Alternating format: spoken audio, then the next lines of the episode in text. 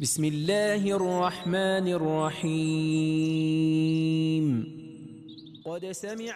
Living the Quran through the Living Quran, an audio-visual translation of Tafsir al-Nur of Sheikh Mohsen Qiraati, translated by Salim Bimji and edited by Arif Huda.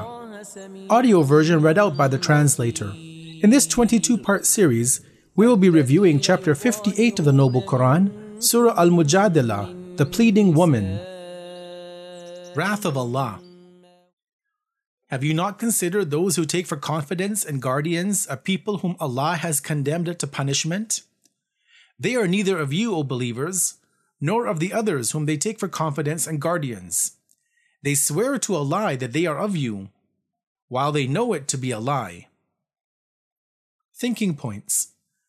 This verse and those which follow reveal some of the conspiracies of the hypocrites and introduce them to the Muslims with some of their signs. Now, the mention of this topic after the verses of the private conversations, Najwa, may be due to the fact that within the people who used to engage in the private conversations with the Prophet, there were also hypocrites who used this as a cover for their conspiracies against Islam and to express their closeness to the noble Prophet. And so this led to the Quran to have to discuss this issue in the way seen in these verses. Now, in these verses, Allah reminds us about those people who made friends with a group of people who had indeed earned the wrath of Allah.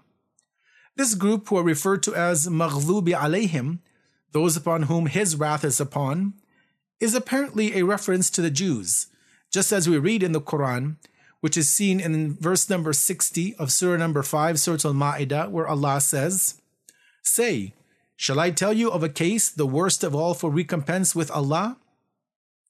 Those whom Allah has cursed, meaning excluded from His mercy, and whom He has utterly condemned, and some of whom He turned into apes and swine, and servants of false powers who institute patterns of rule in defiance of Allah. They are worse situated and further away from the right, even way.